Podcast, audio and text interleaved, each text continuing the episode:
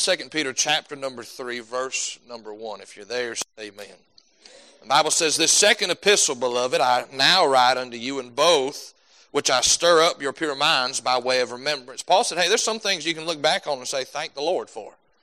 Amen. I'm glad for the, the past that God delivered me from, but I'm also glad for the past of my Christian life. Amen. I can look back as a young Christian and watch where God was faithful. Look at verse number two. That you may be mindful of the words which were spoken before by the holy prophets and of the commandment of us, the apostles of the Lord and Savior. Knowing this first, that there shall come in the last days scoffers walking after their own lust. How many of us could agree? We're there, amen. Uh, we're not waiting for that to happen. It's taking place, amen. And saying, Where is the promise of his where is, where is the Lord? Thought you said he was coming back. What's he waiting on? For since their fathers fell asleep, and all these things continue as they were from the beginning of creation. For this they are willingly, or for this they willingly are ignorant of, that by the word of God the heavens were of old, and the earth standing out of the water and in the water, whereby the world then uh, that then was, being overflowed with water, perished. But the heavens and the earth, which are now, by the same word, are kept in store, reserved in the fire against the day of judgment and perdition of ungodly men. But, beloved, be not ignorant of this one thing, that one day is with the Lord as a thousand years, and as a thousand years as one day. Now, that verse does not stand, or does it uh, uh, give us the right to, to, to hold it uh, in, in the sense of Genesis and say, well, there was a thousand years between day one and day two of creation. And here's the thing this morning you can never take evolution and fit it into your Bible. It don't fit, amen. It just uh, it was it was literal seven days, twenty four hour days. Amen. Well, preacher, that's just impossible. Not if you're God. Listen, I don't want a God I can completely figure out, because if I can figure him out, he ain't much. Amen. But notice here in verse number nine, verse number eight, verse number nine, the Lord is not slack concerning His promise, as some men count slackness, but is long suffering to us word, not willing that any should perish but that all should come to repentance. But the day of the Lord will come as a thief in the night, in the, which the heavens shall pass away with a great noise, and the elements shall melt with fervent heat, and the earth also and the works that are therein shall be burned up. Seeing then that all these things shall be dissolved, what manner of persons ought we to be in all holy conversation and godliness, looking for and hastening unto the coming of the day of God? Wherein the heavens being on fire shall be dissolved, and the elements shall melt with fervent heat. Nevertheless, we, according to his promise, look for new heavens and a new earth wherein dwelleth righteousness. Here's the thing if all you have is treasure in this world, one day you're going to lose it. It's going to all be gone. As a born again believer, I, I, disagree with the Jehovah. I'm not trying to inherit this place. I'm looking for a new heaven and a new earth. Amen. Why? That's where the Lord is in the account that the long suffering of our, our Lord is salvation, even as our beloved brother Paul, also according to the wisdom given unto him, hath written unto you, as also in all his epistles, speaking in them of these things which in which are some things hard to be understood, which they that are unlearned and unable, unstable wrest, as they do also the other scriptures, unto their own destruction.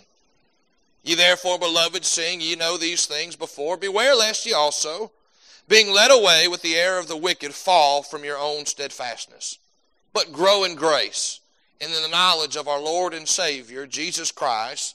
To him be both uh, to him be glory both now and forever. Preacher, I'm gonna wait to hell. I'm gonna shout it out in heaven. Preacher, I'm gonna tell him how thankful I am. Preacher, I'm gonna worship him. I'm gonna pray. I can't wait. Well, you don't have to. You can enjoy it now. Amen both now and forever. Amen. Let's pray. To Heavenly Father, Lord, we thank you again for this, this morning. Lord, thank you, Lord, for the wonderful song service. Thank you, Lord, for our choir. Lord, thank you for uh, people that, Lord, are willing to use their talents, God, to help us worship you.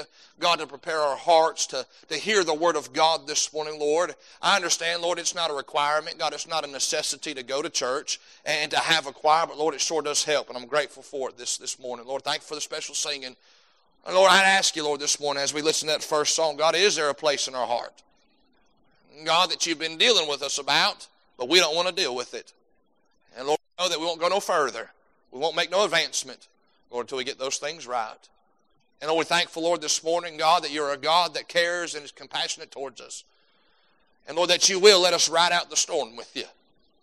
And God, it ain't nothing we do. We don't flap our arms, Lord. We don't hold on. Lord, it's you holding on to us. And I ask you, Lord, this morning, God, as we get into our Vision Sunday this year, Lord, I'm thankful Uh, Lord, that, Lord, you are not a God who just expects us to bumble through life or to fumble from one place to the next and bounce off from here to there. But, Lord, you give us a vision.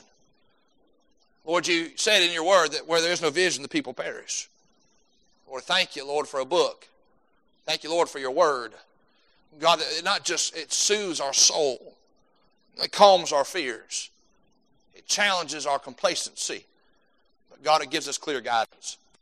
We ask you, Lord, this morning that you help us as a church. God, to realize, Lord, that you're wanting to do something in our church and each and in every life that is in our church here this morning. We love, we pray for those, God, who couldn't be here this morning. God, for different reasons, for different circumstances. God, go where they are this morning. God, remind them, Lord, exactly how much you love them, how much you care for them. We love you. We thank you. In Jesus' name we pray. Amen. Amen. Now, Vision Sunday here is, is it's something new uh, that we've started since I've been the pastor here and it's i wish i could say that i was a super spiritual man and i was sitting in my office and, and it just dawned on me that i should have a vision sunday. And i think it'd be a great idea for the church and help everybody out. But to be honest with you well preacher where'd you get the idea from? I, I was reading after some men who are pastoring great churches here in america and it's something they all did. It was something that they all all, all, all did within their churches and, and they did it different ways and whatnot and i think it's a wonderful idea uh, to sit down and say all right this year here's what we're going to focus on this year, here's what our, where our emphasis is going to be, and, and here's uh, what, what we're going to strive to do for the Lord. Now, the past few years, I, I, I, felt as if it was, all right, Lord, give me the vision, Lord, give me the idea, give me the avenue we're going to go down, and I'll do my best to get everybody else on board. Right? And Lord, help me to get everybody else on board. And, and not to say no, nobody's fought me over it. Nobody said, ah, preacher, I don't think that's the vision for this year. But in the sense that it is one of those like, all right, it's got to come from me, and I've got to give it to y'all, and we've all got to get on board with it. And it's helped, and God's blessed it, and God's used it. We're grateful for it. But this year it was a little different. This year I was praying, Lord, what, what, what, what do you want us to do this year? What's our, what's our theme for this year? And, and listen, I, am not really good on cliches. I'm not really good on those, those, uh, those fancy sayings. I was gonna, I was gonna say, well, if it's meant to be in 2023, then it's up to you and me. But then I'd be copying the high school, amen. that's what's on their sign over there. And I'm not good at those things where you try to rhyme the number with the saying, and, and all I could get was you and me in 2023. And I said, that is not of the Lord. And that's not what, I don't think that's what he wants. But normally it was one of those where God just gave it and, and we went with it and, and, God's blessed it and God's used it. I, I can honestly sit back and say in four years, I'm amazed at what God has done here at South Haven Baptist Church. Right? God has, God has blessed us and God has used us in a mighty way, not just in our own community, not just within our own church family, but God's allowed us to influence and be a part in, around the globe and, uh, and all that kind of stuff. And it's amazing to see. And so I was saying, Lord, what do you want us to do this year? What is, what is the theme for 2023? And I was just coming into church after the new year and just listening to people talk. And it's as if we all sat down separately and said, Here's what I'm going to do. Here's my goal for 2023. And, and we didn't communicate one with another. We didn't call each other and say, Hey, what's your goal this year? And what are you striving to do this year? And how are you going to do that? No, we just came into church and we was talking about what we're going to do. And there's been a general theme, and I, I, we've seen it play out in not just one person's life or one family, but it seemed like it's been the census of our church this year already. And this is idea that I'm going to grow. I'm going to grow. I'm, I'm going to grow in the Lord. So here's the vision for 2023. Listen, it's, it's about to knock your socks off. Ready? Growing. grow. Look at verse number 18. But grow in grace and in the knowledge of our Lord and Savior, Jesus Christ. To him be glory both now and forever. Amen. We, we, we've talked about on Wednesday night, wisdom. Lord, I need wisdom. And, and folks have been telling me, preacher, I'm reading books and I, I'm studying my Bible and I'm getting serious about it. The men's Sunday school class was talking about, and I haven't been in there, I just heard it. They've been talking about memorizing scripture and getting back to that. And, and we've just had this desire to grow. And so it's one of those, I don't have to go find something. I might as well just listen to what's already going on and pay attention and, and be discerning and say, all right, Lord, we're going to grow. We're going to grow this year. And, I, and we say that in a general sense, right? We sing the song. Well, how do you grow, preacher? Well, you read your Bible and you pray every day. And you'll grow, grow, grow. Right? Wonderful kids song. But sometimes life has a way of getting in that process. Life has a way of distracting us and, and getting us sidetracked. But here, my heart this morning is to grow. And we see right here that Peter, as he's writing this, this uh, epistle to these people and to God's people, how, I mean, you go read through Second Peter, it's not the easiest stuff to read. In essence, he, I mean, it starts off, add to your faith, this, that, and the other. And then right there in the middle, he just lays down some truth. He just, in essence, he said, here's the water, you hold it. You figure out what to do with this. But then he says, at, at the end of all this, Peter said, here's my desire that you'd grow in grace and in the knowledge of our Lord and Savior, Jesus Christ. Well, in that sense, well, what, that, what does that mean to grow in grace and to grow in knowledge? Well, if we were to say this morning, preacher, I'm going to grow, well, how am I going to grow? Well, I'm going to grow in grace. Well, what does that mean, preacher? I'm going to grow in my understanding and in my knowledge in the sense of what I have in Christ. What I have in Christ or who I am in Christ. What do I all have in Christ? And you were to say this, well, preacher, what is, if I were to ask, what does it mean to be saved? What does it mean to possess and to have dwelling and abiding inside of you the very God of heaven? When's the last time you just did inventory and said, you know what? What all do I have inside of me? Who in all that Christ is, uh, what do I do with all that I have in Christ. I know I've got grace and I know I've got mercy and forgiveness and righteousness and justification and sanctification and all those other big I preach I know I got all that but what do you do with that? See that's where growing comes in. That's where growing comes in. You not only know what you have but then you know what to do with it. What does that look like in my life? What does grace look like? Not in the preacher's life and not in my Sunday school teacher's life and not in the choir's life, but what does that look like in my life? How does that play out on the personal level? And then how do I take all of that and how do I apply that in my life? How do I take God's grace after salvation and apply that in my life? How do I take the, the, thought that I am completely and totally justified in the Lord? I'm already seated in heavenly places. I'm already as if it's as if I'm already. How does that change my day to day life? That's where growth comes in. For growth. It's one thing to know something, it's completely different to know what to do with that something. And so we're looking at to grow in grace this morning. Then he said to grow in knowledge. Well, not just any knowledge, but the knowledge of our Lord and Savior, Jesus Christ. Let me ask you this morning what do you know about Jesus? What do you know about the Lord? Do you know who he is? Do you know what he's done? And oftentimes when we're asked that, what do you know about Jesus? You ask that to children, they can give you the factual information. Right? Well, he's the Son of God. He died on the cross of Calvary. He rose again the third day. He was, a, he was the, the preacher of preachers. He had 12 men that followed him that were disciples. And we can give the factual information. Right? There's nothing wrong with that. But do you know him? Right? Do you know him. See, my, my wife's birthday is in just a couple days. And matter of fact, it's, it's Saturday of this week, and I can give you a lot of information about her. Right? I, I can tell you when her birthday is. I can tell you what her phone number is. I can tell you where she was born at. I can tell you how she spelled her name. And I can give you a lot of information. But can I say I know her on a completely different level? That is far more than just factual information. I know her likes and dislikes. I know how, what she desires and what her dreams are and what her goals are, not just for herself, but for me and for our family. And so we're going to see here this morning that when we grow in knowledge, I'm not saying that you got to come become a bookworm. Now it ain't going to hurt you to read the Bible and to study out and understand that information, but what are you going to do with it? How are you going to? How's that going to impact your life? My heart's desire for even myself year the Lord, help me understand far better than what I already know who you really are. I want to know your heart. I want to know your thoughts.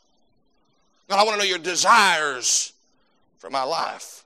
Getting a biblical understanding of who the Lord is, and then allowing that to shape us and change us. I guarantee you this morning, if you grew in your knowledge of God's heart for you and God's desire for you, it would change the way you live. It would change the way you think, not just about yourself, but about the Lord as well. But here's the thing, if you keep this in its context, you know, verse number 18 is right here at the end. Here's, here's Peter's desire grow in grace and the knowledge of our Lord Jesus Christ.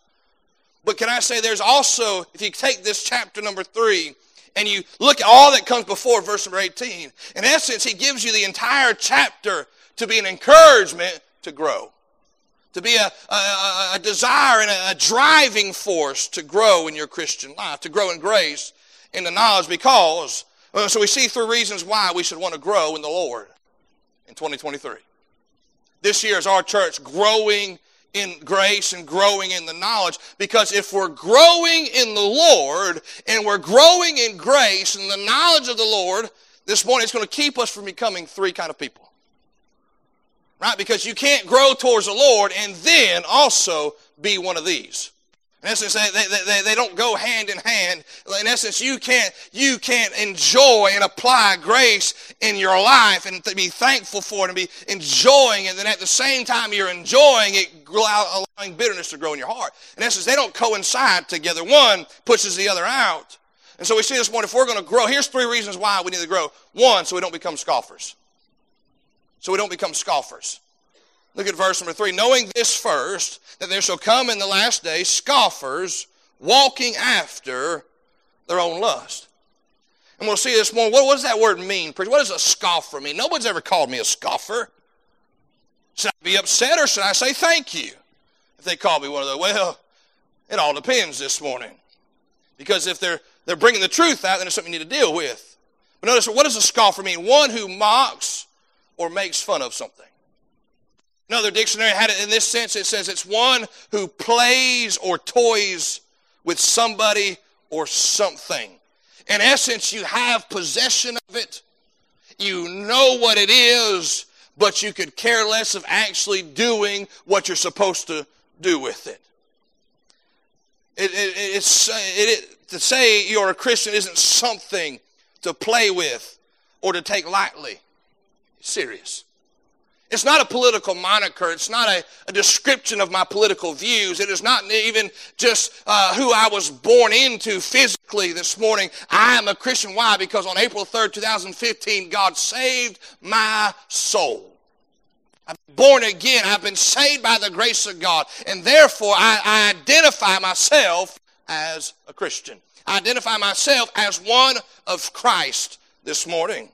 And that's not something to play with. That's something, listen, if, if you don't allow yourself to grow in that relationship and grow closer to the Lord, there's only one other direct. There's no such thing as sitting still in the Christian life.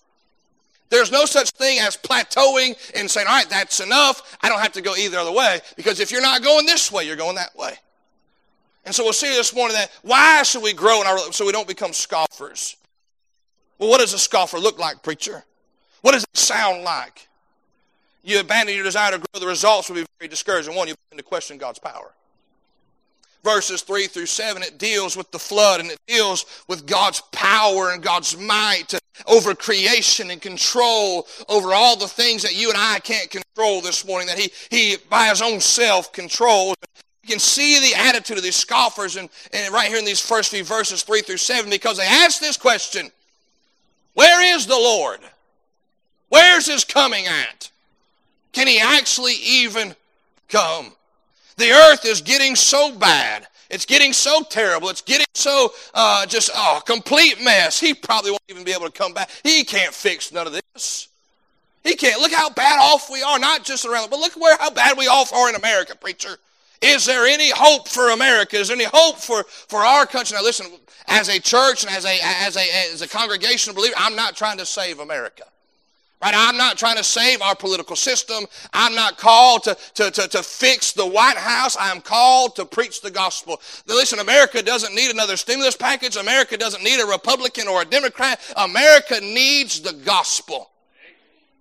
But I also understand this morning, I can't sit back with a clear conscience and say we had it worse than they've ever had it in history. We've got it so terrible in America. We've got it worse than any other people in the Bible ever had. I'd beg to differ. Ask Daniel in Babylon. Ask those three Hebrew boys who said either you bow or you burn.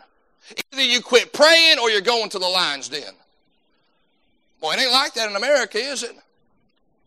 But that's how it was in Daniel's day. I, I beg you to ask David standing before Goliath, a giant, a warrior, a great soldier. And there's David with the sling saying, If I lose, all of Israel loses with me. But David said, I'm not trusting in my ability. I'm not trusting in, in, even in my, my nation and my leaders. He said, I'm fighting this battle in the name of the Lord. And can I say, well, what about the Lord at Calvary? Boy, none of us ever had it like that. The last time all of humanity's sin was poured upon you. And yet he finished. he was still in control. He gave up the ghost after he cried, It is finished. And so we have to realize this morning if we don't grow in that relationship, we'll find ourselves questioning the power. Can God really do anything in 20? Yes, He can. Yes, He's still capable. Yes, He's still on the throne. Yes, He's still almighty. Yes, He can this morning. We'll begin to question God's power. If we don't grow that relationship, we'll become a scoffer and we'll begin to question God's purpose. Let me ask you a question this morning. Verses 8 and 9 kind of deals with it. Do you wish the Lord to come back today? Now, as a born again believer, as a Bible, want to understand the Bible? Yes. Because I know when the Lord comes back, I know where I'm headed. I'm going to heaven. I'm excited about it, looking forward to that. We sing about it in, in, in Amazing Grace. When I've been there, to, you ever realize how small our mind is? Jonathan Newton, a great hymn writer, great Christian, great man, in his finiteness said, When I think of forever, I go to 10,000 years. well, Brother Charlie Pennington used to sing millions of years right there. Or he used to change it up like that. But I also know in this one, that's, that's our mind. What we can't we can't fathom that. But we begin to question. I, I know where I'm going, and, and I am. I wish the Lord would come back today because then I'll be able to leave this sinful world. But let me ask you to it this way: Have you done all that you're supposed to do before He returns? Have I been faithful? Have I been faithful to what He's called me to do? Have I told who I'm supposed to tell? Have I warned who I'm supposed to warn? Have I loved and prayed for who I'm supposed to pray for? Have I reached out and done what God has told me to do? It's a sad day when the economy and the political climate cause us to cry for the Lord's return and not the fulfilled obedience of the Great Commission. Lord, I've done everything you've told me to do. I've strived, Lord, to do what you've called me to do. Paul said, I, I, I finished my fight. Paul said, I've done everything the Lord told me to do. I, I'm ready to be apprehended. I'm ready to go. I'm ready to, to meet the Lord. And over here, we're just crying, Lord, just come get us before the Democrats win again. Come get us before I, I can't afford to buy groceries anymore, Lord. Not, Lord, could you, Lord, I, I'm ready for you to come, but can I tell so and so first before you do? Can I help them before you come, Lord? Because I know that's what you want me to do. See, when that relationship doesn't grow, you become a scoffer and you begin to question God's purpose. If you think convenience is a requirement of the Christian life, never studied church history. Listen, what we have here and what we get to enjoy in this country what we get to enjoy in our church is an anomaly. I, would encourage you want to grow in your relationship with the Lord, go read about them prior Christians. Go read about those Christians who met in caves because if they walked out, they'd be killed. Go read about our brothers and sisters over in China. Well, preacher, I ain't no brother and sister with no Asian. You need to go read your Bible. Paul said there ain't but one blood. And really, if you're a child of God, we're all part of the same family. Go read about them who got to put mattresses over the windows and on the wall so the sound doesn't get out. And yet they still meet. Go read about those missionaries who went into foreign countries knowing they would not go home. They'd leave their life there. And we get all upset and get all get all antsy because, well, you know, preacher, the price of gas. Listen, I'm there. I don't like paying as much as you do. But here's what I realized last year God provided every penny that I needed. He's taking care of us. Amen. The same is here at the church as well. God's provided everything we needed. Playing sports growing up, we had a saying, and it was we went out to play. We went out to go hit or went out to go pitch or went out to go play soccer, we say a lot of, hey, don't go out there and play with it. Don't go, don't go out there and play with it. So, preacher, what does that mean? It means I'll go out there and just go through the motions. Give it your everything. My mama used to say growing up, if your jersey wasn't dirty, you didn't play hard enough. Well, I'd be over there throwing dirt on me. just, just so I wouldn't get in trouble when I got home. But really, don't play with your relationship with Christ. I don't care what other relationships you have in life, that is your single greatest one. And it needs to grow. Oh, preacher, I think, no, it needs to grow. Notice what he said. He didn't say grow until. Or grow until you, uh, you, you arrive, or grow to this stance. He said grow in grace and the knowledge. Here's the thing this morning. If we're growing in the knowledge of the Lord Jesus Christ and our Savior this morning, and he is, he is beyond comprehension, you will never figure them all out in this lifetime. we see this morning, don't become a scoffer. Grow. Has your lack of growth caused you to question God's purpose and power in your life? Notice number two, why should we grow? So we don't become sidetracked. So we don't become sidetracked. The majority of this chapter is about the return of Christ and, and, and not so much the, the uh, itinerary of it. You know, what, what happens here, what happens there, and this happens, and that takes place, and after this, and after that. You can go read the rest of the Bible, find that out. But really, it is about the impact of knowing that one day the Lord's going to come back and how it ought to impact us as believers. How it ought to grow and give us that desire to grow our relationship with the Lord. Notice verse number 10, there's an uncertain certainty. Look at verse number 10. But the day of the Lord will come as a thief in the night. Well, we know the day of the Lord's coming. We know and how it's going to come as a thief in the night. But we have no idea when it's coming and when it's taking place. Well, preacher, I've been listening to so and so, and they said that they can pinpoint it to a date on the calendar. They're wrong. Absolutely, totally, completely wrong. And if I was the Lord, I'd come the day right before it just to mess them all up. But run, run far away from those who are giving you a date for the Lord's return. Jesus said, But of that day and hour no man knoweth, or knoweth no man. So why, why wouldn't the Lord give us the date? Right? Why didn't the Lord say, All right, April, or I'm about to say my birthday. Be a wonderful birthday present. Why did the Lord give us a date? And say, All right, this is when I'm coming back. Just want to let you know, because He knows us. He knows us. Yeah, I don't know. I don't know how you are, but I am inclined to procrastinate. Right? And that's what we would do. We, we'd wait and we'd wait and we'd wait and we'd wait and we'd say, oh no, it's, it's tomorrow. He's coming back. I got to do it all now. You say, well, preacher, that, well, well, I mean, wouldn't that be a good thing? We'd be able to get it all right? No, because we'd miss out on so much. We'd miss out on so much if we waited the day before to start trusting and living and, and praying and doing all that kind of stuff. Whereas now we know that He's coming back. We just don't know. We're certain that He is. We're just uncertain when He is. That doesn't make a lot of sense, but it does. but that's, that's how we live our life. Right? Today could be the day. Right? We, we could, you've heard the preacher say, God could come back before He closed out the service. And He could. But what would we do differently if He does? Here's the thing when our knowledge of these events grow, right, then we know the Lord's going to come back. And we know that as a believer, I'm going to have to stand and give an account to Him of the deeds done in my body and what I did with my salvation. I'm going to give, that ought not to that ought not to motivate me to sit still. That ought to motivate me to get about the Father's business, to grow in my relationship with Him, to know more about him. And here's the thing when you allow yourself to grow in the fact that the Lord's coming back today, verse 11 and verse number 14 tells us what that'll, that'll produce a holy conversation.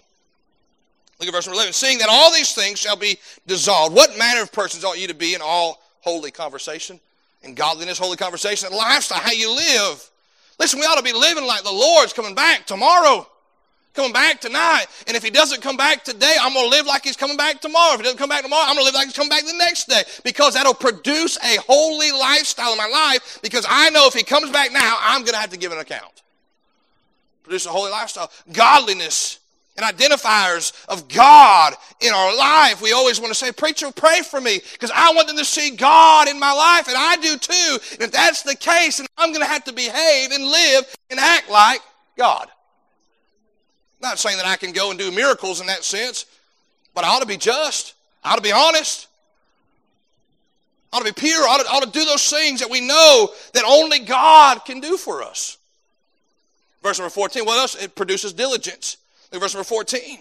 Wherefore, beloved, seeing that you look for such things. See, if you're looking for it, you won't even be, you won't be concerned about a, a time or a date. And telling everybody else you know on YouTube, here's when he's coming. Follow me. Like, subscribe, and share. I know when the Lord's coming. Look what he says right there in verse number four. Wherefore, beloved, seeing that you look for such what? The return of the Lord.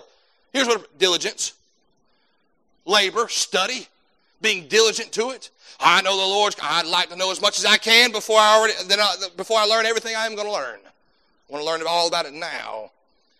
Diligent that you may be found with him, found of Him in peace. Oh, what? What you mean, preacher? We know the Lord's coming back. That doesn't produce worry in our life. That doesn't produce stress in our life. Well, if we're growing that relationship, it doesn't. Because we realize the reason why He's coming back for us is because He loves us and He cares for us and he's purchased us and he's redeemed us and it gives me a peace. I don't have to live in fear. I, am not oblivious to what's going on around me but i'm not overtaken by it. I, I call it for what it is and i'll say one day i'm going to leave inflation behind. One day i'm going to leave the, the corrupt political system behind. One day i'm going to leave social justice behind. One day i'm going to leave this whole world behind. But while i'm here well i need to be living for him and serving him without spot unblemished unresolved issue. Brother Ray sang about it. Well, preacher, a blemish is something that everybody else can see. And sometimes it may be. But see, we, we've taught ourselves, what do we do with blemishes? Ask any lady, what do you do with a blemish? You put makeup on it. You cover it up. Just because you cover it up actually hasn't dealt with it. Why? Because when you put the water on it, it's right there again. The same is true in our Christian life, right? We have blemishes, right? We're not perfect. There's things we need resolved and worked on. And we can cover them up and pretend like everything's A-OK. You can fool the preacher. You can fool your mom and daddy. You can fool your spouse. You can fool everybody else, but you won't fool God. He'll take the water of the word. He'll wash it. And he'll say, hey, it's still there. It's still there. And if we knew that he was coming and we lived that way and we've grown in that relationship saying it could be today, it'll change what we do with our blemish. We won't cover them up. We'll, we'll deal with them. We'll get them right. We'll get them resolved, repent of them, and move on. Blameless, without indictment. Without indictment. Preacher, I'm bothered by the corruption in a lot of churches. Me too. A lot of, a lot of things being done, a lot of things being said that just aren't right. Preacher, why do they do those things? Because they live, they're not living like Jesus is coming. They're living for their flesh, living for what feels good. And not just in the church, in your own life. We're to live blameless, without indictment. In essence, we're to live as if we were to stand court and stand before a judge and a jury. They won't be able to find anything on us. We live blameless.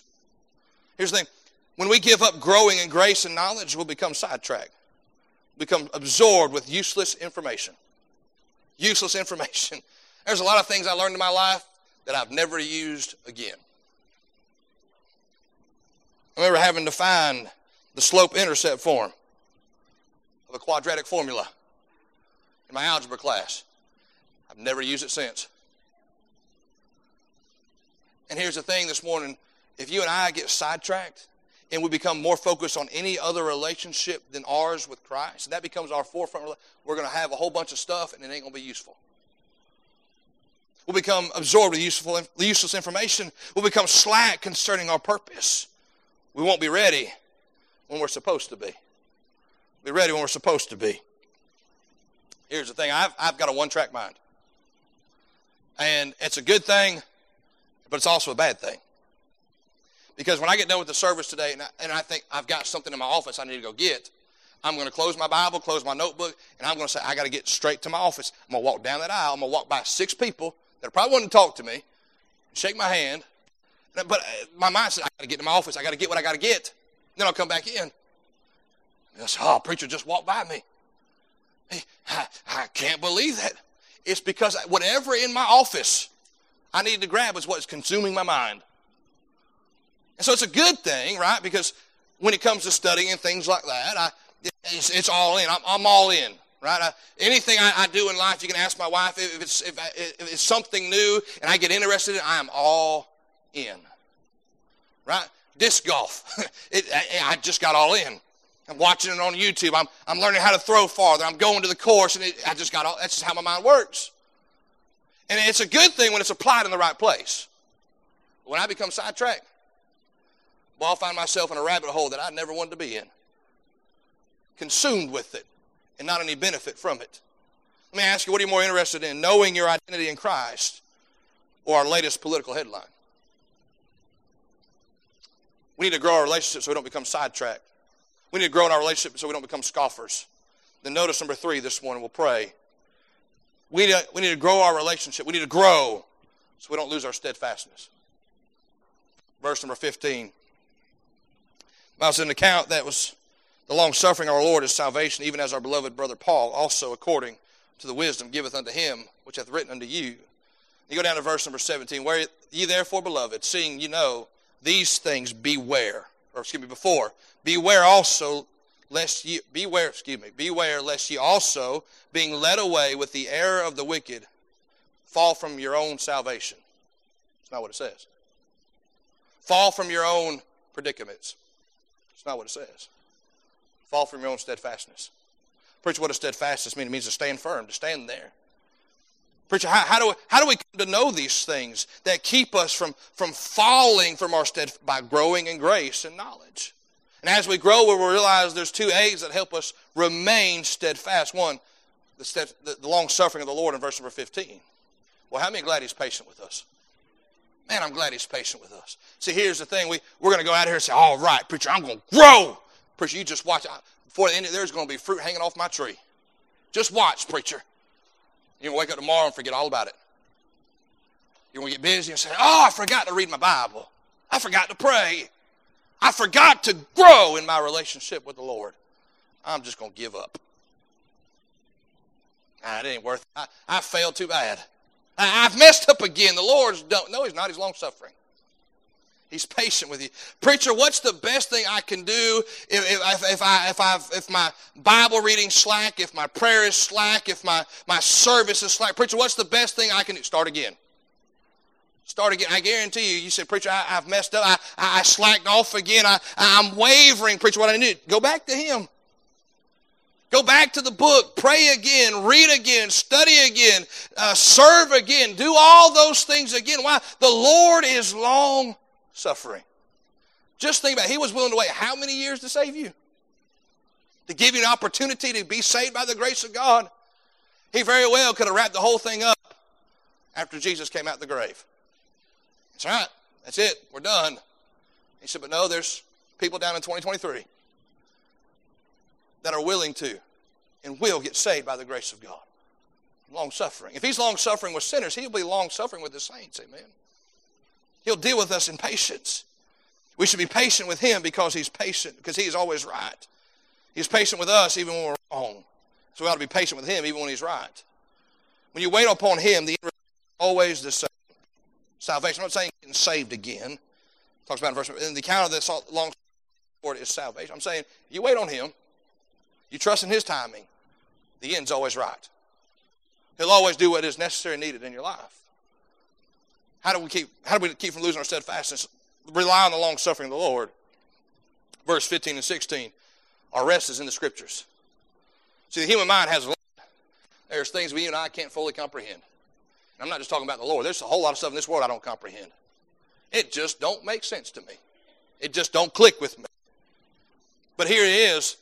The danger is, is with the things that we don't comprehend, we don't fully understand. The danger is we, we lessen them to make them understandable. Right now, we use the King James Bible here, right? I believe it's God's word for the English speaking people. I think it's perfectly, right now I'm reading a book on the men who wrote it, and I'm excited to get into that. But I believe uh, God, through divine power and divine inspiration, interpretation, all that wonderful stuff, preserved His Word for you and I this morning. You don't have to dumb this down to make it understood. You just got to be spiritual or willing to be spiritual. Right, willing to say, Lord, teach me. Lord, help me. Lord, help me to understand these things. That's why I got a problem with all those other versions. Preacher, I don't understand the these and the thous. Those don't change. I still don't understand Bible names. They keep those the same in any version you got. They will not change uh, Nebuchadnezzar to Billy. just not going to do it. Right? I, I still struggle with pronouncing those.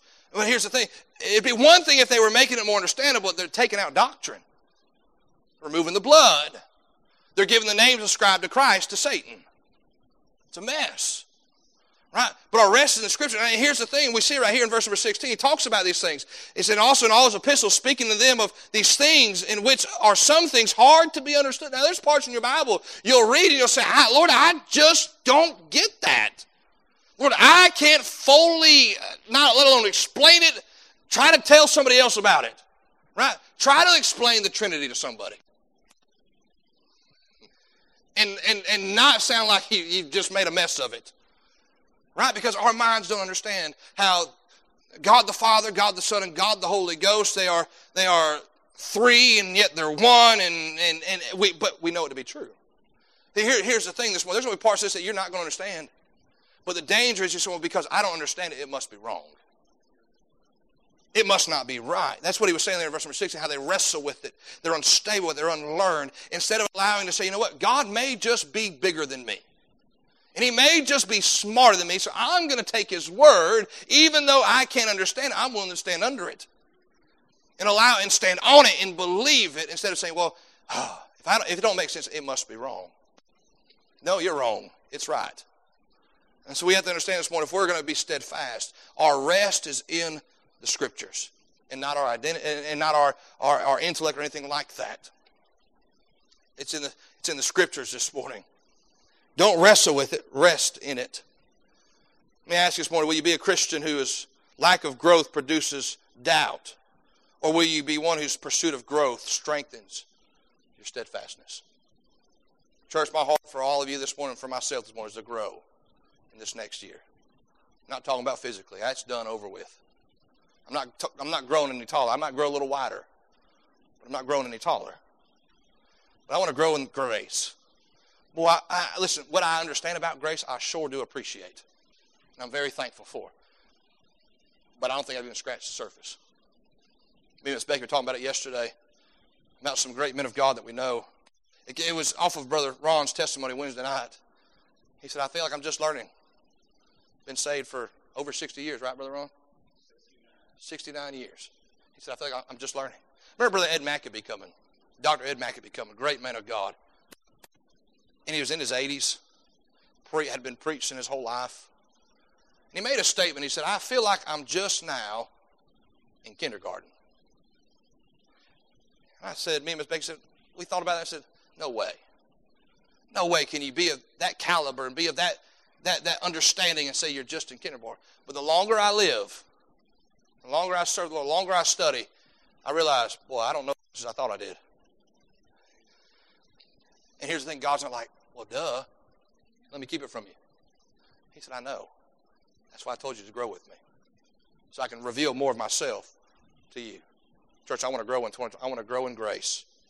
I want to grow in the knowledge of our Lord Jesus Christ. Let's all stand this morning, every head bowed, every eye closed.